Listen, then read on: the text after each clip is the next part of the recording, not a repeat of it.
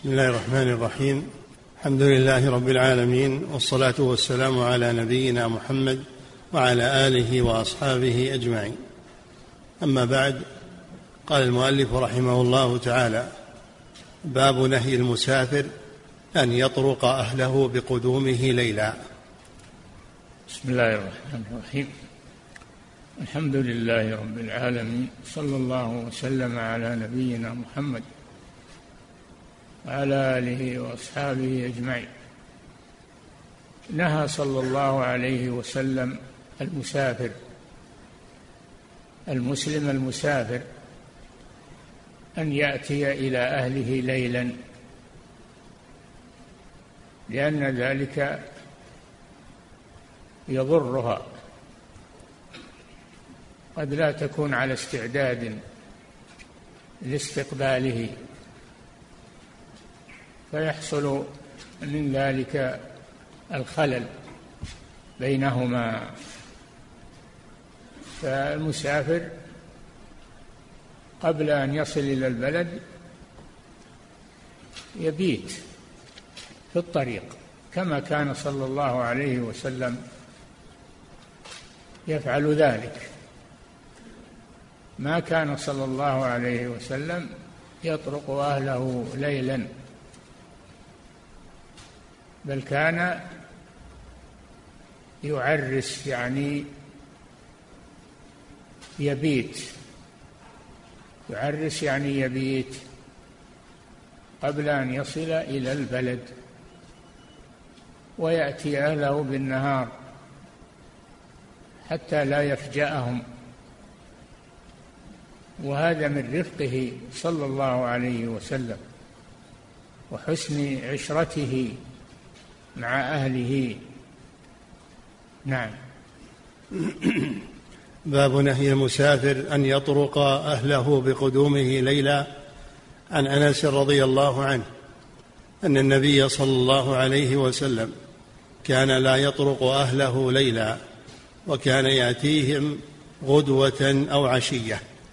كان يأتي أهله إما في أول الليل أو في أول النهار غدوة يعني صباحا أو عشيا يعني مساء.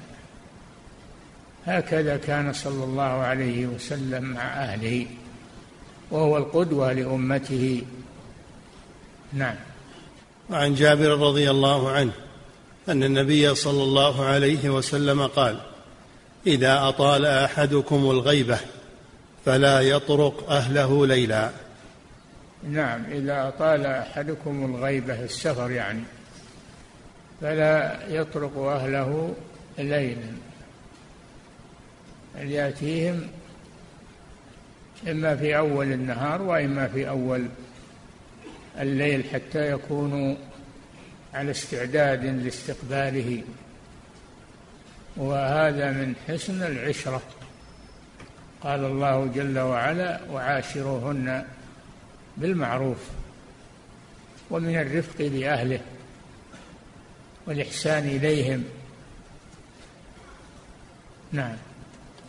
وعن جابر رضي الله عنه قال كنا مع النبي صلى الله عليه وسلم في غزوة فلما قدمنا ذهبنا لندخل فقال أمهلوا حتى تدخل حتى ندخل ليلا يعني عشاء لكي تمتشط الشعثة وتستحد المغيبة. متفق عليهن. هذا الحكمة في كونه صلى الله عليه وسلم كان لا يطرق أهله ليلا لأنها قد تكون على هيئة غير لائقه مع زوجها حتى تنتشط الشعيفة يعني تكد رأسها تصلحه لأنه من زينتها. جمل الله النساء بالذوائب وجمل الرجال باللحى. هذه سيرته صلى الله عليه وسلم مع أهله وهو القدوة حتى تمتشط الشعثة وتستحد المغيبة. وتستحد المغيبة. يعني المراد بالاستحداد أخذ الشعر الذي حول الفرج. أخذ الشعر الذي حول الفرج. نعم. وعن جابر رضي الله عنه قال نهى النبي صلى الله عليه وسلم أن يطرق الرجل أهله ليلا يتخونهم يتخونهم أو يطلب عثراتهم. رواه مسلم. أي نعم هذا الحكمة أنه قد يتخولهم يعني يباغتهم وهم على غير استعداد لاستقباله ويحصل من ذلك إحراج المرأة إحراج الزوجة. نعم. يتخونهم أو يطلب عثراتهم رواه مسلم.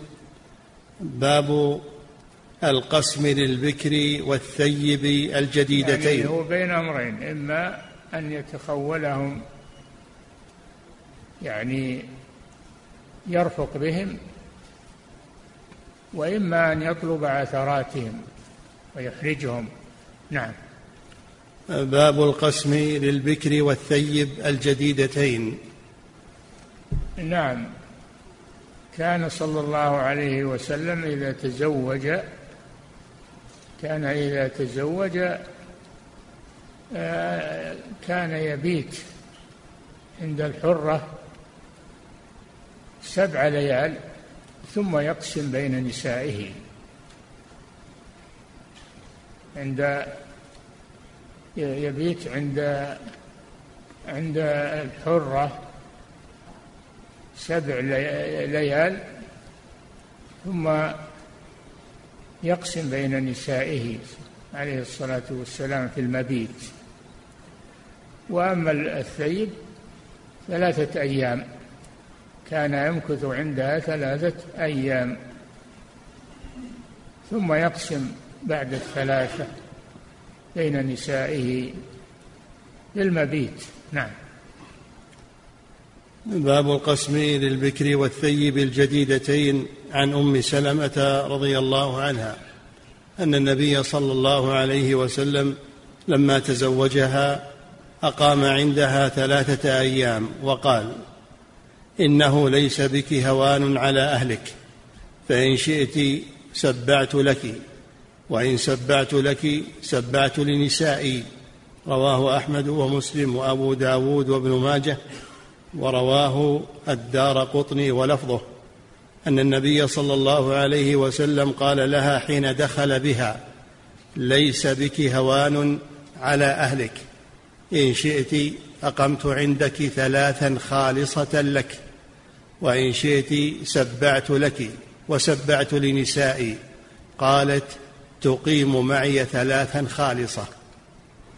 نعم. خيرها صلى الله عليه وسلم لما تزوجها وهي ثيب أم سلمة رضي الله عنها. خيرها بأن يبيت عندها ثلاث ليال هذا حقها لأنها ثيب. وإن أرادت وإن رغبت أن يقيم عندها سبعا أقام عندها لكن يسبع لنسائه. يعني سبعة سبعة كل واحدة يبيت عندها سبع ليال. هذا من عدله صلى الله عليه وسلم بين زوجاته. نعم.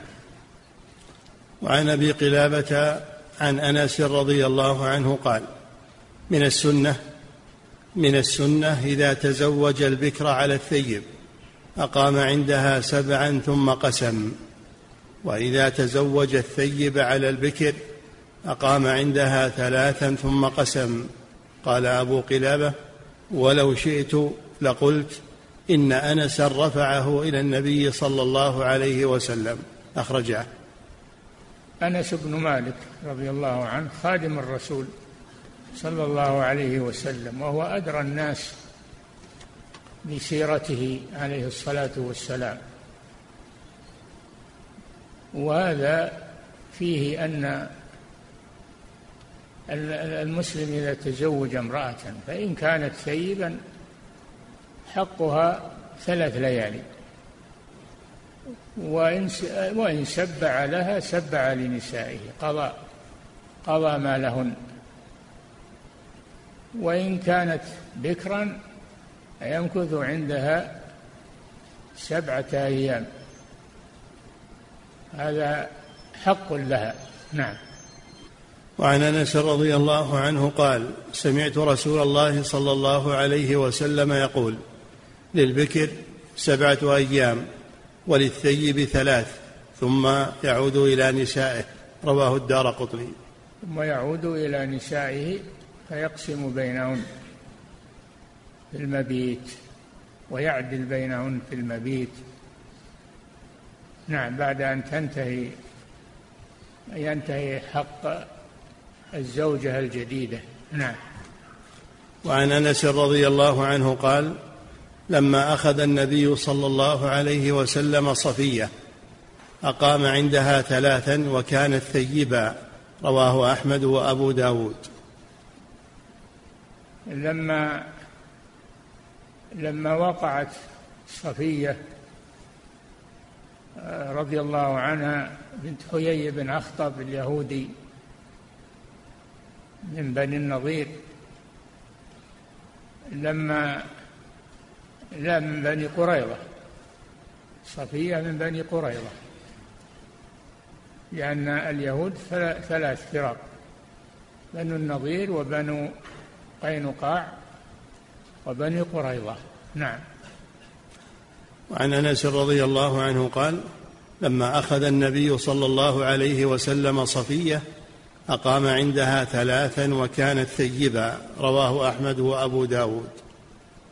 نعم وقعت في سهم أحد الأنصار من السبي فوهبها للنبي صلى الله عليه وسلم وهي ثيب.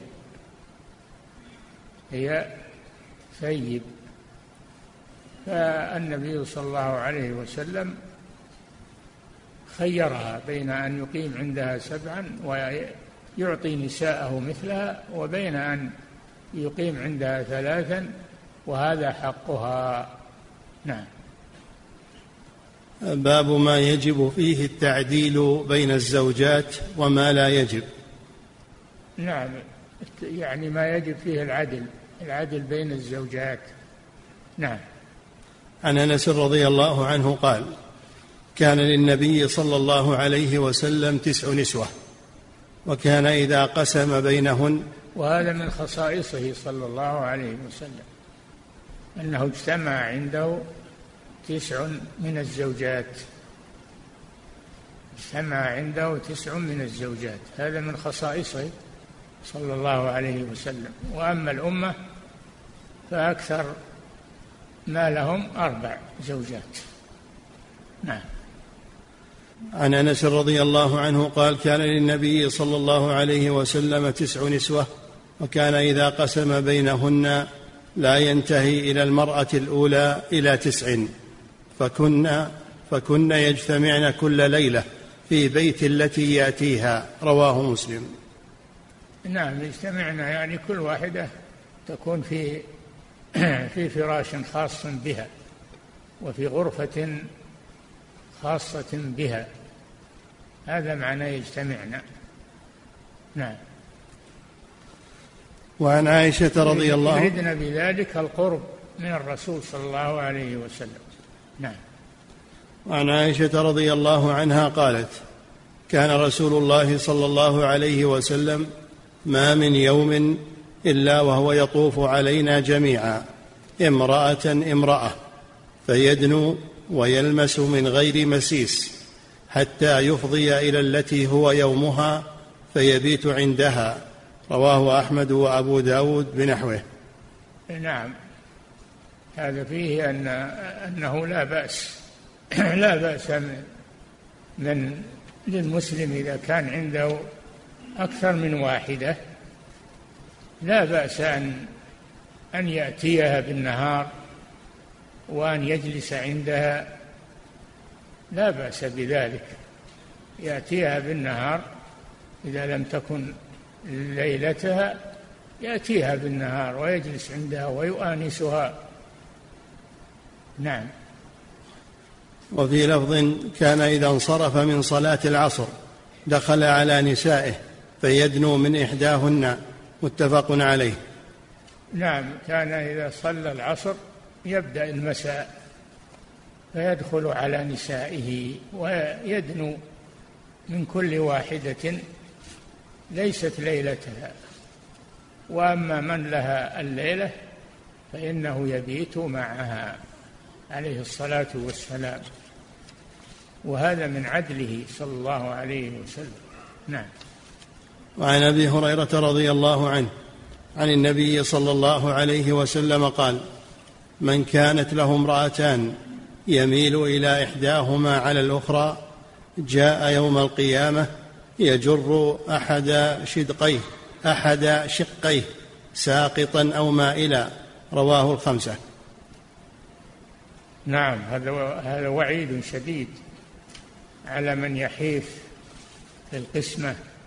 بين نسائه.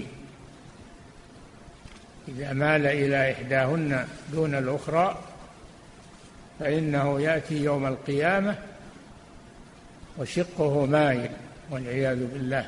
يسحب شقه يسحب مع الأرض.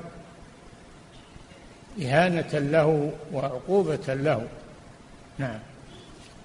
وعن عائشة رضي الله عنها قالت كان رسول الله صلى الله عليه وسلم يقسم فيعدل ويقول اللهم هذا قسمي فيما أملك فلا تلمني فيما تملك ولا أملك. رواه الخمسة إلا أحمد. لا تلمني فيما تملك يعني ربه سبحانه وتعالى ولا أملك يعني المحبة. المحبة في القلب ما يمكن يعدل بين النساء. في المحبة. يكون إحداهن أحب إليه ولكن يملك ان يعدل بينهن في القسمة في الزمان يعني يعدل بينهن في الزمان. نعم. وعن عمر رضي الله عنه قال قال قلت يا رسول الله لو رأيتني ودخلت على حفصة فقلت لها لا يغرنك أن كانت جارتك أوضأ منك وأحب إلى النبي صلى الله عليه وسلم. يريد عائشة فتبسم النبي صلى الله عليه وسلم متفق عليه. عمر بن الخطاب رضي الله عنه دخل على بنته زوجة النبي صلى الله عليه وسلم بنته حفصة. فقال لها لا لا يضيرك أن كانت عائشة رضي الله عنها أحب إلى الرسول صلى الله عليه وسلم. وقد سئل صلى الله عليه وسلم من أحب الناس إليك؟ قال عائشة. قيل قيل ثم من؟ قال أبوها يعني عمر بن الخطاب رضي الله عنه. فهو يحبها ويحب أباها ولكن محبة الرسول لعائشة أكثر. نعم. وعن عائشة رضي الله عنها أن رسول الله صلى الله عليه وسلم كان يسأل في مرضه الذي مات فيه أين أنا غدا؟ أين أنا؟ يريد يوم عائشة فأذن له أزواجه يكون حيث شاء فكان في بيت عائشة حتى مات عندها متفق عليه. وهذا من خصائص عائشة رضي الله عنها. أن النبي صلى الله عليه وسلم لما مرض مرض الموت كان يسأل أين أنا؟ يعني أين المبيت؟ أين أنا؟ أين الم يعني المبيت. فيعني يرغب أن يكون عند عائشة. فلما رأينا زوجاته آه، أمهات المؤمنين رأينا رغبته في أن يمرض في بيت عائشة أذن لها بذلك. فما تمرض في بيت عائشة حتى قبضه الله. بين سحرها ونحرها رضي الله عنها. يعني مات في حجرها مات في حجر عائشة ورأسه مستند إليها عليه الصلاة والسلام بين سحرها ونحرها يعني رأس الرسول صلى الله عليه وسلم. نعم. وعن عائشة رضي الله عنها أن النبي صلى الله عليه وسلم كان إذا أراد أن يخرج سفرا أقرع بين أزواجه فأيتهن خرج سهمها خرج بها معه. متفق عليه. هذا من عدله صلى الله عليه وسلم وهذا هو سنته مع الزوجات المتعددات. أنه كان إذا أراد سفرا لا يأخذ احب أحب نسائه إليه. وإنما يأخذ معه من تقع لها القرعة. يقرع بينهن يعني يسهم يسهم بينهن بالقرعة. فمن خرجت لها القرعة سافر بها. هذا من عدله صلى الله عليه وسلم. نعم. باب المرأة تهب يومها لضرتها. أو تصالح الزوج على إسقاطه. نعم.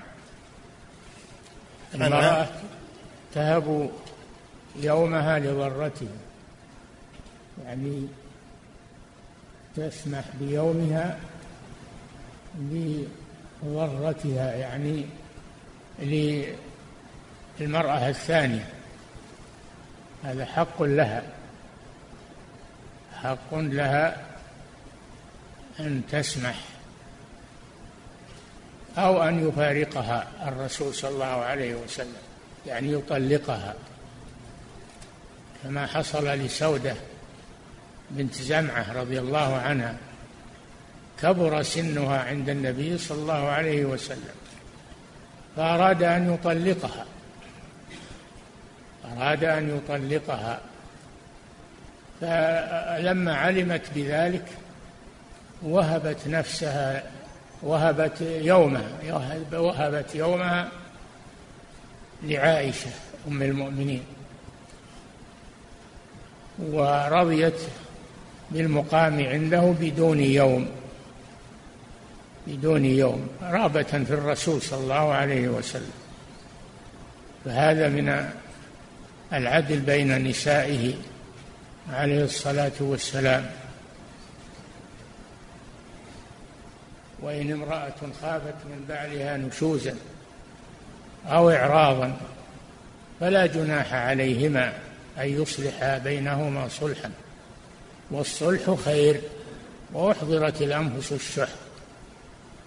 فهذا هو السنة في المرأة الكبيرة الذي يريد زوجها أن يطلقها وهي لا ترغب الطلاق فإنها تهب يومها لإحدى نساء زوجها وتبقى عند في ذمته.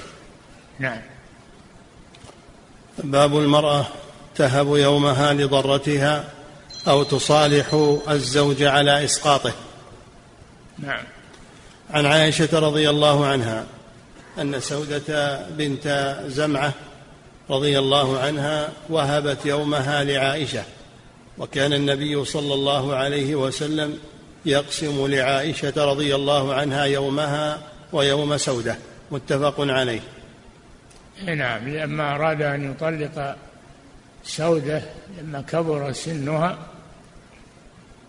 وعلمت بذلك صالحته على هذا. أن تهب يومها لعائشة لأنها أحب النساء إليه وأن تبقى في عصمته صلى الله عليه وسلم لتنال شرف أم المؤمنين. نعم. وعن عائشة رضي الله عنها في قوله تعالى وإن امرأة خافت من بعلها نشوزا أو اعراضا قالت هي المرأة تكون عند الرجل لا يستكثر منها فيريد طلاقها. ويتزوج غيرها. تقول له أمسكني ولا تطلقني ثم تزوج غيري وأنت في حل من النفقة علي والقسم, والقسم لي. فذلك قوله تعالى فلا جناح عليهما أن يصلحا بينهما صلحا والصلح خير. وفي رواية قالت هو الرجل يرى من امرأته ما لا يعجبه كبرا أو غيره. فيريد فراقها فتقول أمسكني واقسم لي ما شئت. قالت فلا بأس إذا تراضيا متفق عليهما. نعم. وعن عطاء عن ابن عباس رضي الله عنه قال كان عند رسول الله صلى الله عليه وسلم تسع. وكان يقسم عطاء, عطاء بن رباح رضي الله عنه. وهو فقيه فقيه أهل مكة وفقيه أهل مكة رضي الله عنه. نعم. وعن عطاء عن ابن عباس رضي الله عنهما قال كان عند رسول الله صلى الله عليه وسلم تسع وكان يقسم لثمان ولا يقسم لواحدة. قال عطاء التي لا يقسم لها صفية بنت حيي بن أخطب. رواه أحمد ومسلم. لأنها لأن صفية بنت حيي ليست زوجة وإنما هي سر سرية لأنها جاءت مع السبي. نعم. والتي والتي ترك القسم لها يحتمل أن يكون عن صلح ورضا منها ويحتمل أنه كان مخصوصا بعدم وجوبه عليه بقوله تعالى ترجي من تشاء منهن. الآية. نعم. كتاب الطلاق. ترجي يعني تؤخر طلاقها. نعم. كتاب الطلاق باب جوازه للحاجة وكراهيته مع عدمها وطاعة الوالد فيه. الطلاق هو حل عقد الزوجية أو بعضه. طلاق الرجعي هذا بعض. وأما كله كل الطلاق لأن الطلاق ثلاث طلقات. ثلاث طلقات جعلها الله للحرة وللأمة ول وللغير غير الحرة ولغير الحرة طلقتان. السرية يعني. نعم. كتاب الطلاق باب جوازه للحاجة وكراهيته مع عدمها. طلاق حل عقدة النكاح أو بعضه وهو مكروه الطلاق مكروه إلا لحاجة فلا كراهة فيه. طلاق مكروه إلا إذا كان لحاجة فلا كراهة فيه. نعم. باب جوازه للحاجة وكراهيته مع عدمها وطاعة الوالد فيه. عن عمر بن الخطاب رضي الله عنه. أن النبي صلى الله عليه وسلم طلق حفصة ثم راجعها. رواه أبو داود والنسائي وابن ماجه وهو لأحمد من حديث عاصم بن عمر. نعم طلق حفصة بنت عمر بن الخطاب رضي الله عنها ثم راجعها يعني ردها إلى عصمته لأن طلاقها دون الثلاث. نعم. وعن لقيط بن صبرة رضي الله عنه قال قلت يا رسول الله إن لامرأة فذكر من بذاءتها. قال طلقها. قلت إن لها صحبة وولدا. قال مرها أو قل لها فإن يكن فيها خير ستفعل. ولا تضرب ضعينتك ضرب أمتك. رواه أحمد وأبو داود. نعم.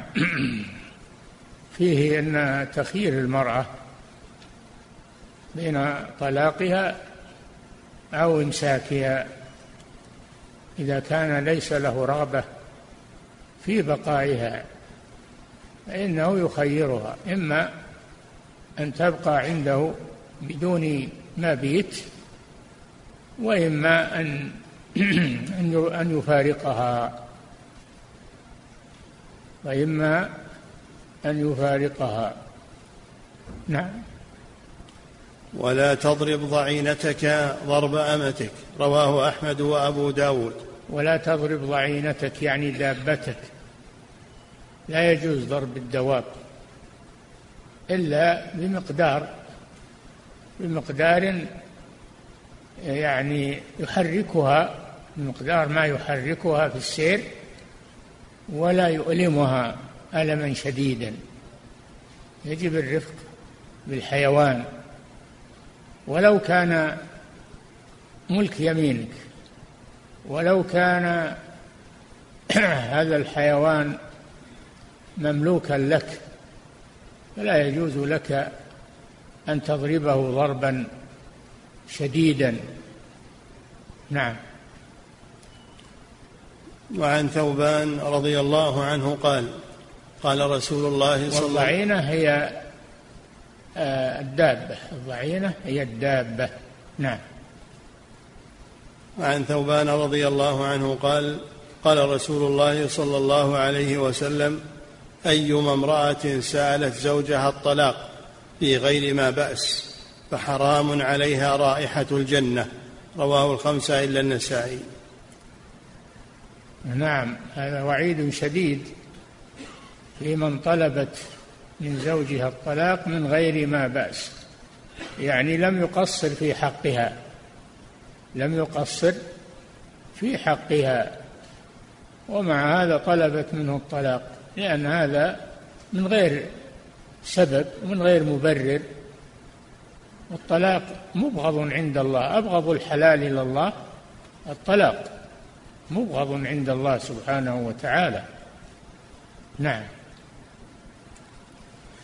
وعن ابن عمر رضي الله عنهما عن النبي صلى الله عليه وسلم قال أبغض الحلال إلى الله عز وجل. الطلاق رواه أبو داود وابن ماجه. أبغض الحلال. هو حلال لكنه مكروه عند الله سبحانه وتعالى. يكرهه. لما فيه من آه، تفريق الزوجية ومن شتات الأسرة وغير ذلك. نعم من الأضرار. وعن ابن عمر رضي الله عنهما قال كان تحت امرأة أحبها وكان أبي يكرهها فأمرني أن أطلقها فأبيت فذكرت ذلك للنبي صلى الله عليه وسلم. فقال يا عبد الله ابن عمر طلق امرأتك. رواه الخمسة إلا النسائي وصححه الترمذي. هذا دليل على أنه إذا أمره أبوه بتطليق امرأته أنه يجيبه إلى ذلك يطيعه في ذلك وهذا من البر بوالده.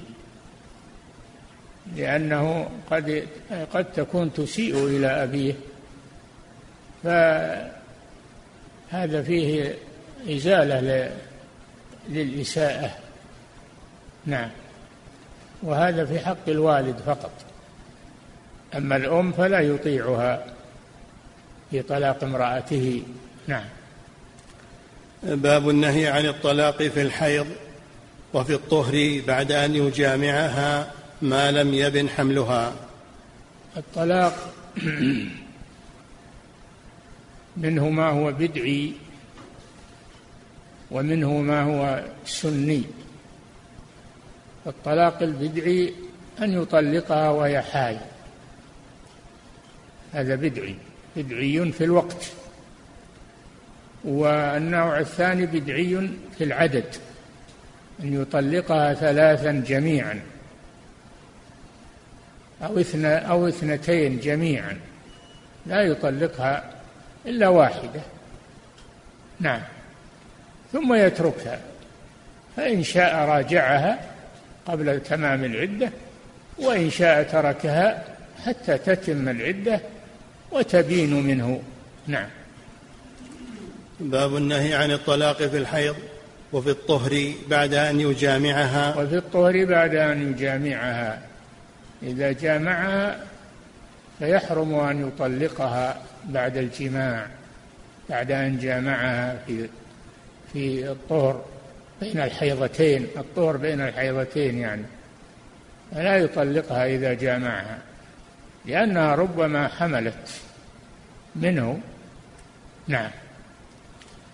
باب النهي عن الطلاق في الحيض وفي الطهر بعد أن يجامعها ما لم يبن حملها.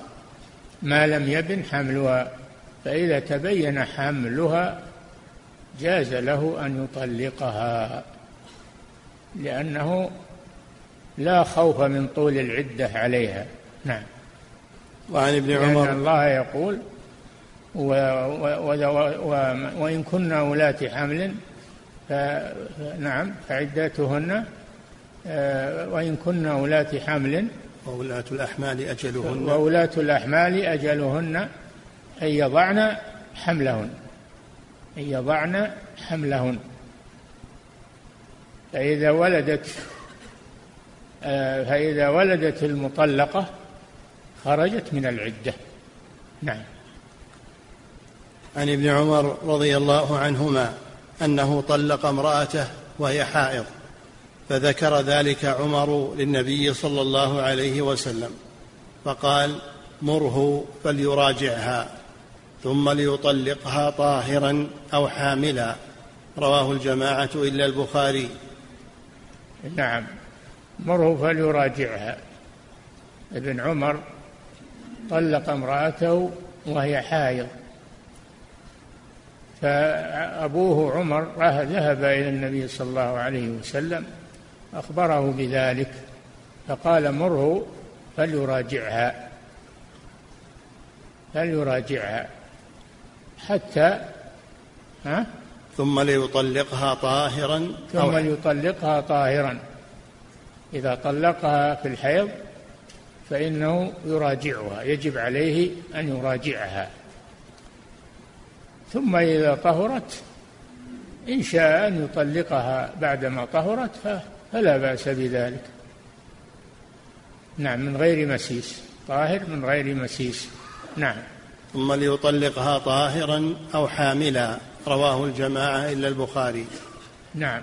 وفي رواية عنه أنه طلق امرأة له وهي حائض فذكر ذلك عمر للنبي صلى الله عليه وسلم فتغيظ فيه رسول الله صلى الله عليه وسلم. ثم نعم قال غضب على ابن عمر لما طلق امرأته وهي حائض. غضب عليه النبي صلى الله عليه وسلم. نعم. فتغيظ فيه رسول الله صلى الله عليه وسلم ثم قال ليراجعها ثم يمسكها حتى تطهر ثم تحيض فتطهر فإن بدا له أن يطلقها فليطلقها قبل أن يمسها. فتلك العدة كما أمر الله تعالى. في قوله تعالى فطلقوهن لعدتهن. طلقوهن لعدتهن. أي طاهرات من غير مسيس. نعم. وفي لفظ فتلك العدة التي أمر الله تعالى أن يطلق لها النساء. رواه الجماعة إلا الترمذي. فإن له منه إلى الأمر بالرجعة. ولمسلم والنسائي نحوه وفي آخره. قال ابن عمر وقرأ النبي صلى الله عليه وسلم يا أيها النبي إذا طلقتم النساء فطلقوهن في قبل عدتهن. في يعني قراءة في قبل عدتهن يعني قبل الحيض. نعم. وفي رواية متفق عليها وكان عبد الله طلق تطليقه فحسبت من طلاقها. نعم ابن عمر طلق تطليقه فأمره النبي صلى الله عليه وسلم أن يراجعها وحسبت عليه هذه الطلقة بقي له عليها طلقتان. نعم. وفي رواية وكان ابن عمر رضي الله عنهما إذا سئل عن ذلك. قال لأحدهم أما إن طلقت امرأتك مرة أو مرتين فإن رسول الله صلى الله عليه وسلم أمرني بهذا وإن كنت طلقت ثلاثا فقد حرمت عليك حتى تنكح زوجا غيرك وعصيت الله عز وجل فيما أمرك الله به من طلاق امرأتك. رواه أحمد ومسلم والنسائي. الطلاق بلفظ واحد محرم. الطلاق بلفظ واحد محرم لأن الله أمر بأن يفرق الطلاق ولا يجمع. نعم. وفي رواية أنه طلق امرأته وهي حائض تطليقه فانطلق عمر فأخبر النبي صلى الله عليه وسلم فقال له النبي صلى الله عليه وسلم مر عبد الله فليراجعها فإذا اغتسلت فليتركها حتى تحيض فإذا اغتسلت من حيضتها الأخرى فلا يمسها حتى يطلقها وإن شاء أن يمسكها فليمسكها فإنها العدة التي أمر الله أن يطلق لها النساء ورواه الدار قطني. نعم.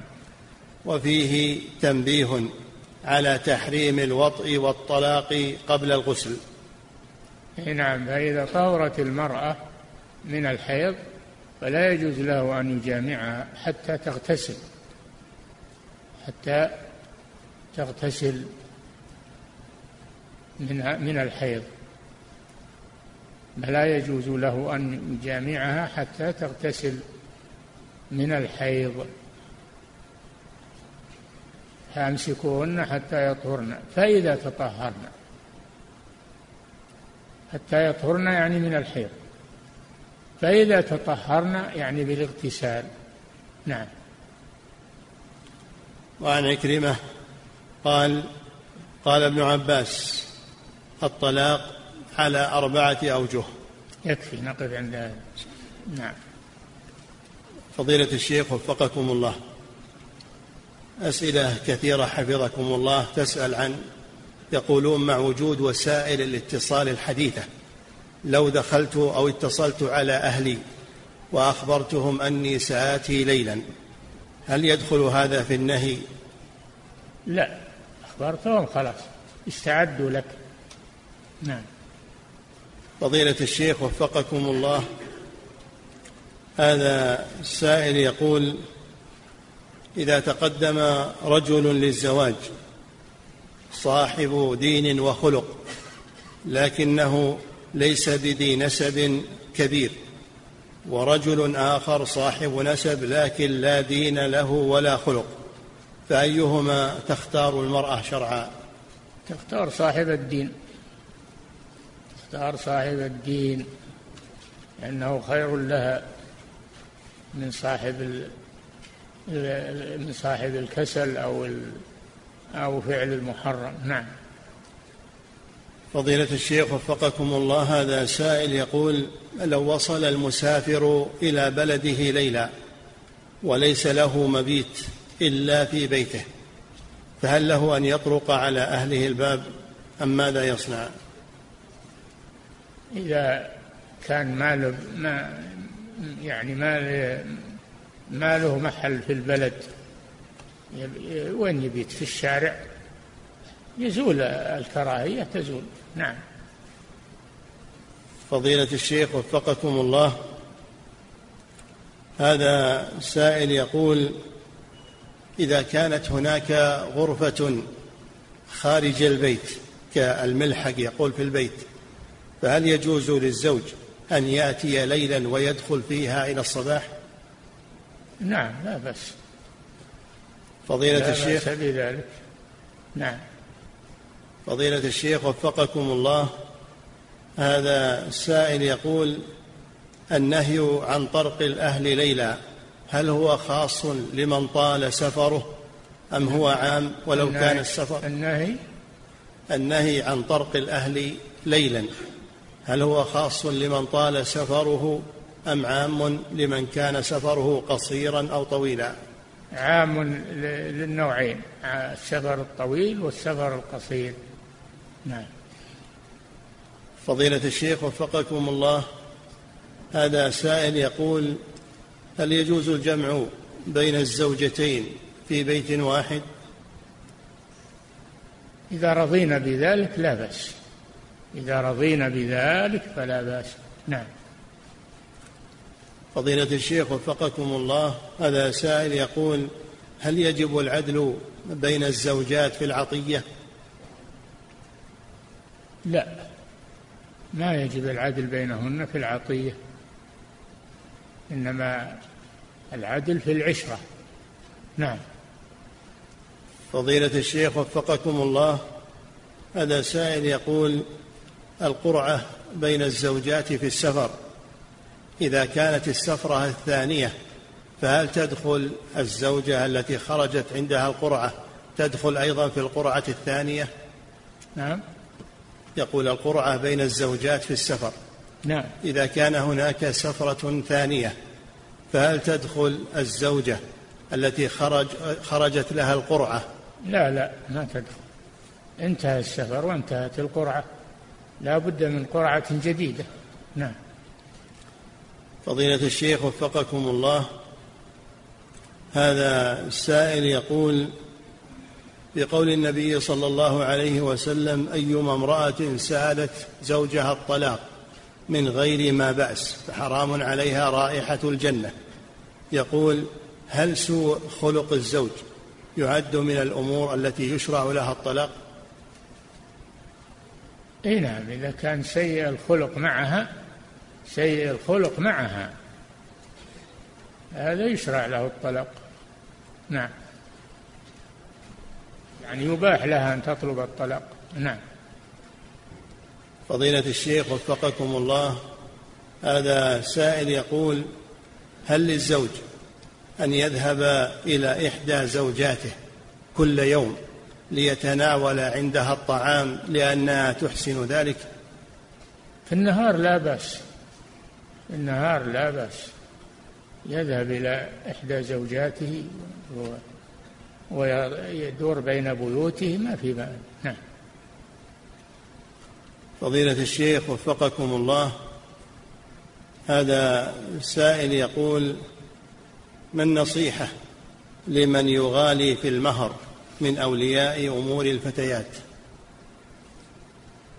يكره هذا يكره المغالاة. في المهر.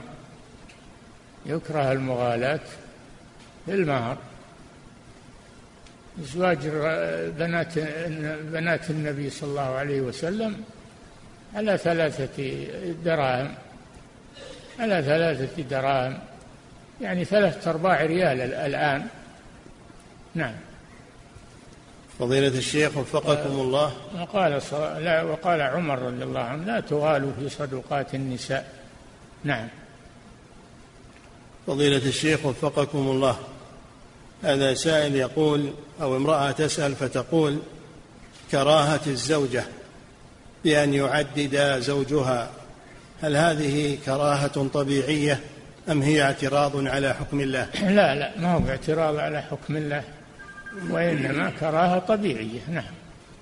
فضيلة الشيخ وفقكم الله وهذا يسأل يقول إذا تزوج الرجل أربعة نسوة وتنازلت إحداهن عن حقها في النفقة والمبيت فهل له أن يتزوج بخامسة دون طلاق تلك؟ تزوج بخامسة؟ نعم. أعوذ بالله. نعم. لا يجوز. هذا فضيلة الشيخ وفقكم الله هذا السائل يقول بالنسبة للعدل بين الزوجات. هل يجب العدل هل يجب العدل بينهن في الجماع حتى ولو كان ترك ذلك مضرا بإحداهن؟ يقول بالنسبة للعدل بين الزوجات هل يجب العدل بينهن في الجماع إذا كان مضرا بإحداهن تركه؟ لا. ما يجب ما يجب عليها العدل في الجماع لا يملكه. ما يملك العدل في الجماع. نعم. فضيلة الشيخ وفقكم الله. هذا السائل يقول إذا كانت الزوجة الثانية حائضا فهل يكون هذا عذرا في عدم المبيت عندها والمبيت عند الأخرى؟ لا. يبيت عندها وهي حائض. لها حقها. لكن لا يجامعها نعم. فضيلة الشيخ وفقكم الله هذا سائل يقول إذا رضيت نسوة الرجل بغير القرعة في السفر كأن يتفقن على التناوب بينهن فهل هذا جائز أم لا بد من القرعة؟ ما ما يمكن هذا هذا من المستحيل. لا بد من القرعة. نعم. فضيلة الشيخ وفقكم الله هذا سائل يقول هل تكفي نية الطلاق في إيقاعه أم لا بد من التلفظ به؟ لا بد من التلفظ به أما النية فلا يقع بها طلاق حتى يتلفظ غير مكره. نعم. ثم يقول رعاك الله وهل لا بد عند التلفظ بالطلاق؟ أن يكون ذلك بحضور القاضي أو الشهود؟ لا. ولو كان خاليا ما عنده أحد. إذا طلق تلفظ به وقع عليه. نعم. فضيلة الشيخ وفقكم الله هذا سائل يقول هل يقع الطلاق عن طريق الكتابة في رسالة الجوال؟ لا بد أن ينطق به. لا بد أن ينطق به ما تكفي الكتابة. نعم. فضيلة الشيخ وفقكم الله هذا سائل يقول هل يجب العدل بين الزوجات في المسكن بأنه إذا وضع واحدة في فلة مثلا لا بد من نعم. وضع هل؟ هل يجب العدل بين الزوجات في المسكن؟ فإذا وضع إحداهن في فلة مثلا لا بد من وضع الأخرى في مثلها تماما؟ إي نعم. لا بد من العدل بينهن في المسكن أيضا. نعم. فضيلة المسكن والكسوة والمبيت. نعم. فضيلة الشيخ وفقكم الله هذا سائل يقول الزوجة التي تصالح زوجها على إسقاط يومها هل هذا هو ما يشبه ما يسمى بنكاح المسيار؟ لا. لا ما هو هذا نكاح المسيار أو المسفار كما يسمونه. هذا كله ما هو نكاح. نعم. فضيلة الشيخ وفقكم الله هذا سائل يقول الرجل إذا طلق زوجته ثم بعد ذلك جامعها فهل يعد جماعة رجعة؟ إي نعم جماع رجعة. هذا أبلغ من الكلام. نعم. فضيلة الشيخ وفقكم الله هذا سائل يقول يقول أعيش أنا وأخي مع والدتي حفظها الله. ولكن والدتي تفضل زوجة أخي على زوجتي دائما وتعامل زوجتي معاملة سيئة. ولا أريد أن أضغط على الزوجة في ذلك بسبب والدتي وبرها. ما النصيحة في ذلك؟ وفقكم الله. حق الوالدة لها حق والزوجة لها حق. فأعطي كل ذي حق حقه. نعم. فضيلة الشيخ وفقكم الله هذا سائل يقول رجل تزوج بامرأة ثانية من غير علم الأولى هل يجوز له أن يكذب على زوجته الأولى إذا سألته هل تزوج أم لا؟ لا يجوز له ذلك لأن هذا خديعة لها. نعم.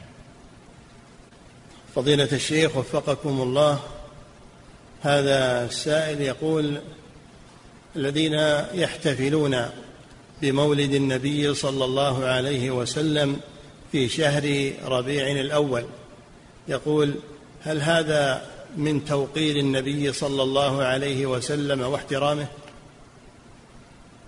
الرسول صلى الله عليه وسلم نهى عن ذلك نهى عن ذلك عن تخصيص يوم مولده تخصيص يوم مولده بشيء من الأمور أن النبي صلى الله عليه وسلم نهى عن ذلك لأنه بدعة وقد قال صلى الله عليه وسلم آه، وعليكم. آه، فإن كل بدعة ضلالة نعم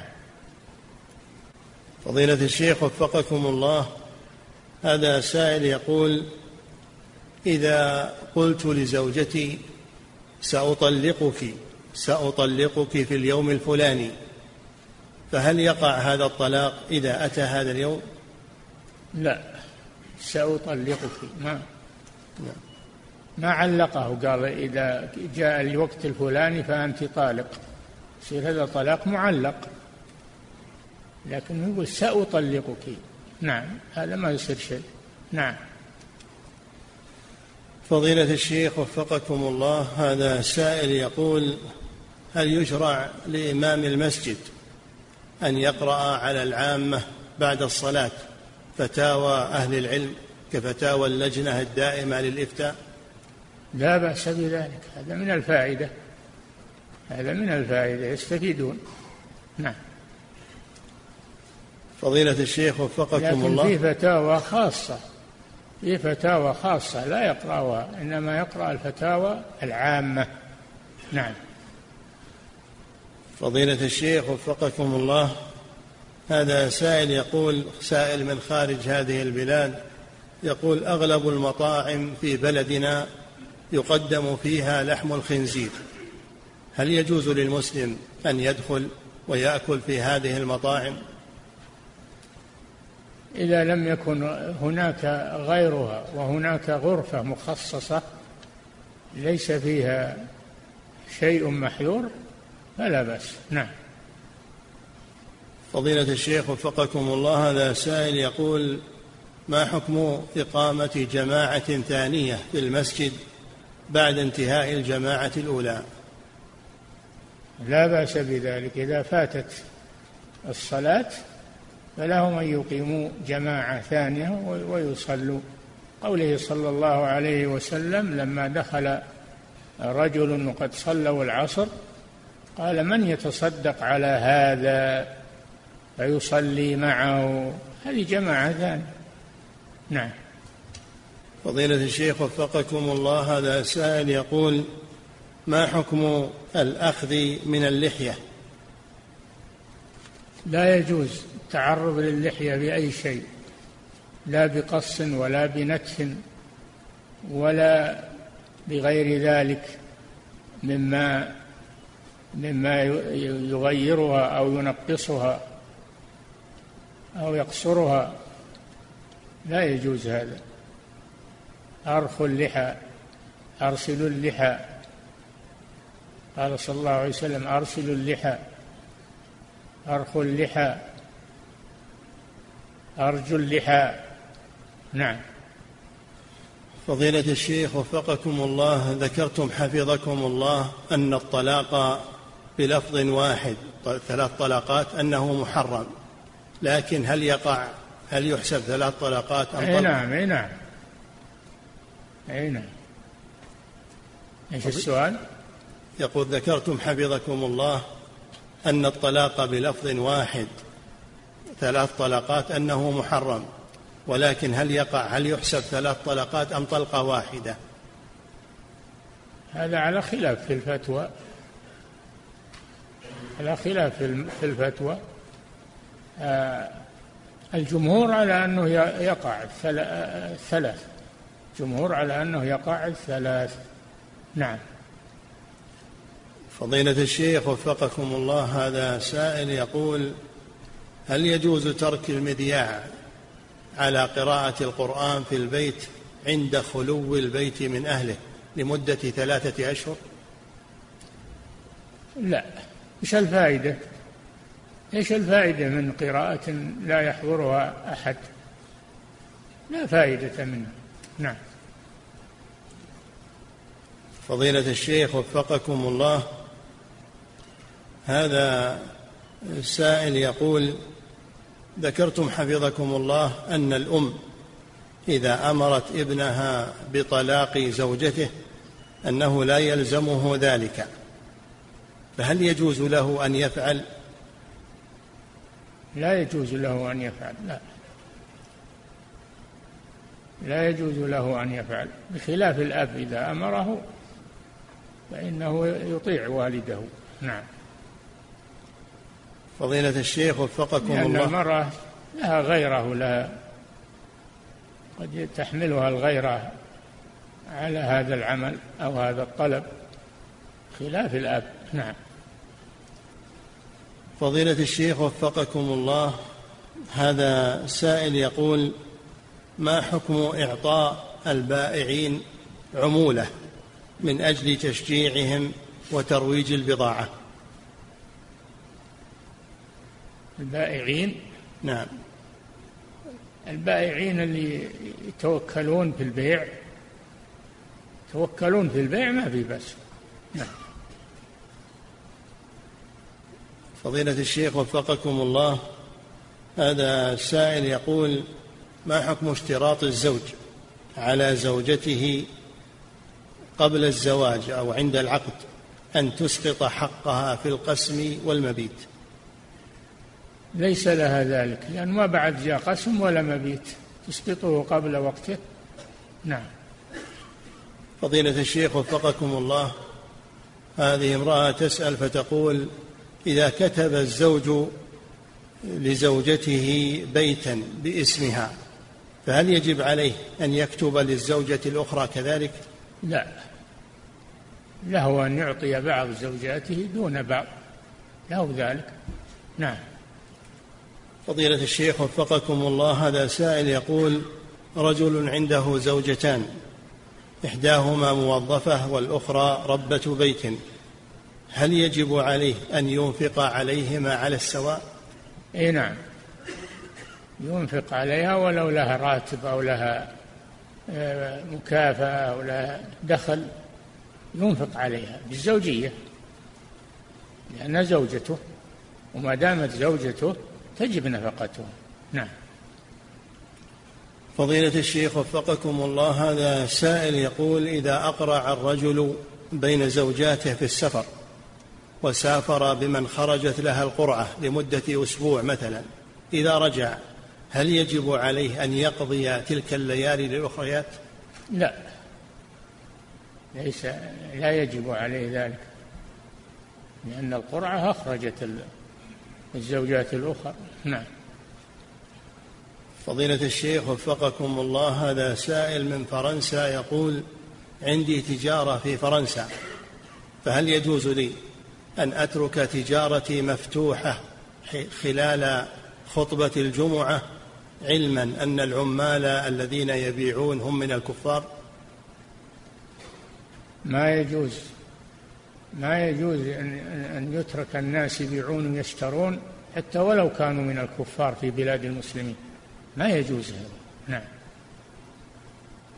فضيلة الشيخ وفقكم الله هذه امرأة تسأل من خارج هذه البلاد تقول أسلمت قبل أكثر من عشر سنوات وعندي ولدان وأرغب في الهجرة من بلاد الكفر هروبا بديني وحفاظا على نفسي وأولادي.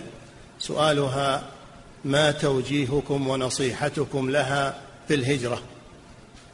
إذا إذا استطاعت الهجرة وجبت عليها من بلاد الكفر إلى بلاد الإسلام. نعم. نعم. فضيلة الشيخ وفقكم الله هذا السائل يقول هل البسملة آية من الفاتحة وهل يجب قراءتها في الصلاة؟ عند الشافعية نعم هي آية من من البسملة من من الفاتحة. عند الشافعية هي آية من الفاتحة. أما الجمهور فيقولون هي آية مستقلة. ليست من الفاتحة ولا غيرها آية مستقلة. نزلت للفصل بين السور. نعم. فضيلة الشيخ وفقكم الله قول القائل أرجو من الله ثم منكم المساعدة هل فيها إشكال؟ لا ما فيها إشكال إذا جاء بثم لا بأس بذلك نعم فضيلة الشيخ وفقكم الله التمائم التي تربط على السيارات أو تعلق على الأشخاص أو الأطفال هل تصل إلى حد الشرك الأكبر؟ وسيلة للشرك الأكبر وسيلة للشرك الأكبر. والوسائل لها حكم الغايات. نعم. فضيلة الشيخ وفقكم الله هذا سائل يقول دخلنا المسجد بعد فراغهم من الصلاة فأقمنا جماعة أخرى. أه؟ دخلنا المسجد بعد فراغهم من الصلاة فأقمنا جماعة أخرى ومع وجود الزحام الكثير لم نشعر أن هناك جماعة ثانية قد أقامت قبلنا. يقول هل نقطع الصلاة وقد أخبرنا بذلك أثناء صلاتنا؟ لا ماذا نفعل؟ لا أكملوها أكملوها وأنتم معذورون في إقامة الجماعة. نعم. فضيلة الشيخ وفقكم الله التمساح هل يجوز أكل لحمه؟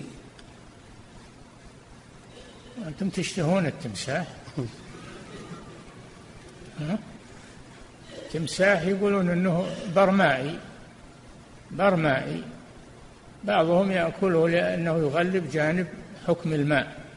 بعضهم يحرمه لأنه يغلب جانب البر نعم.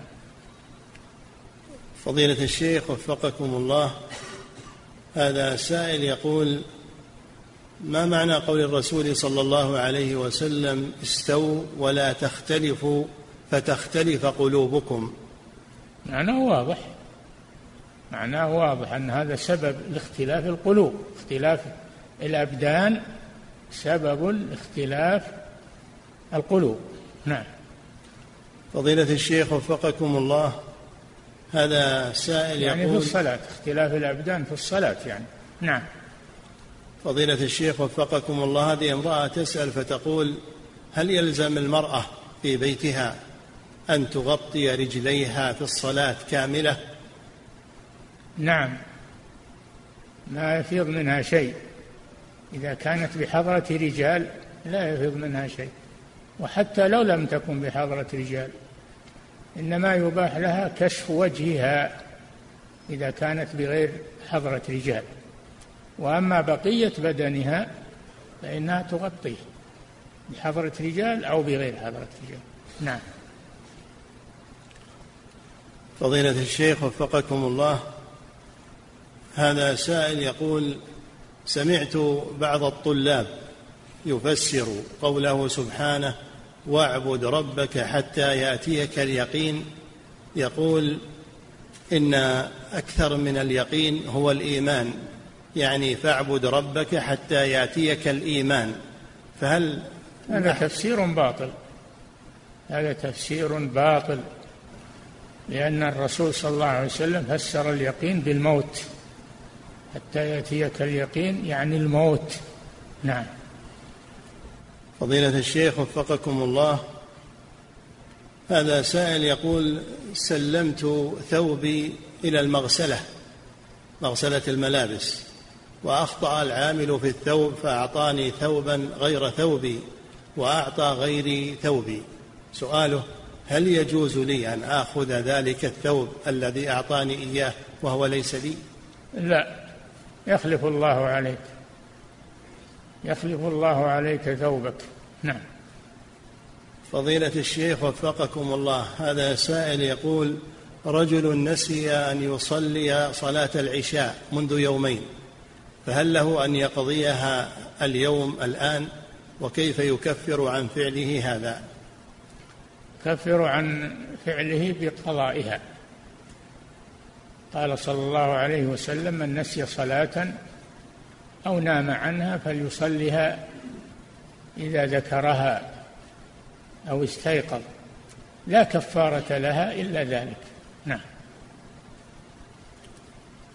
فضيلة الشيخ وفقكم الله هذا سائل يقول إذا كنت مسافرا بالسيارة ودخل وقت الصلاة هل يشرع لي أن أؤذن أثناء قيادة السيارة؟ لا بأس بذلك. أذن أثناء قيادة السيارة. وأذن مع الرسول صلى الله عليه وسلم وهم على الرواحل. أذنوا عليها نعم. فضيلة الشيخ وفقكم الله هذا سائل يقول عندي خادمة. فهل يجوز لي أن أعطيها من زكاة مالي إذا كانت فقيرة؟ عندي خادمة. فهل يجوز لي أن أعطيها من زكاة مالي إذا كانت فقيرة؟ أي نعم إذا كان قصدك أنها فقيرة وليس قصدك ترغيبها في العمل عندك فلا بأس. نعم. فضيلة الشيخ وفقك فضيلة الشيخ وفقكم الله هذا سائل يقول ما حكم إطالة الأظافر فوق أربعين يوما؟ يكره هذا يكره لأنه تشبه بالسباع. طول الأظافر تشبه بالسباع. فتقلم آخر حد أربعين يوم. نعم. فضيلة الشيخ وفقكم الله هذا سائل يقول إذا كسرت يقول الشغالة إناء في المنزل. فهل يجوز لي أن أخصمه من راتبها؟ إذا كان خطأ فلا فلا فليس عليها غرامته. إذا كان خطأ فليس عليها غرامته. نعم لأن هذا من عملها. نعم.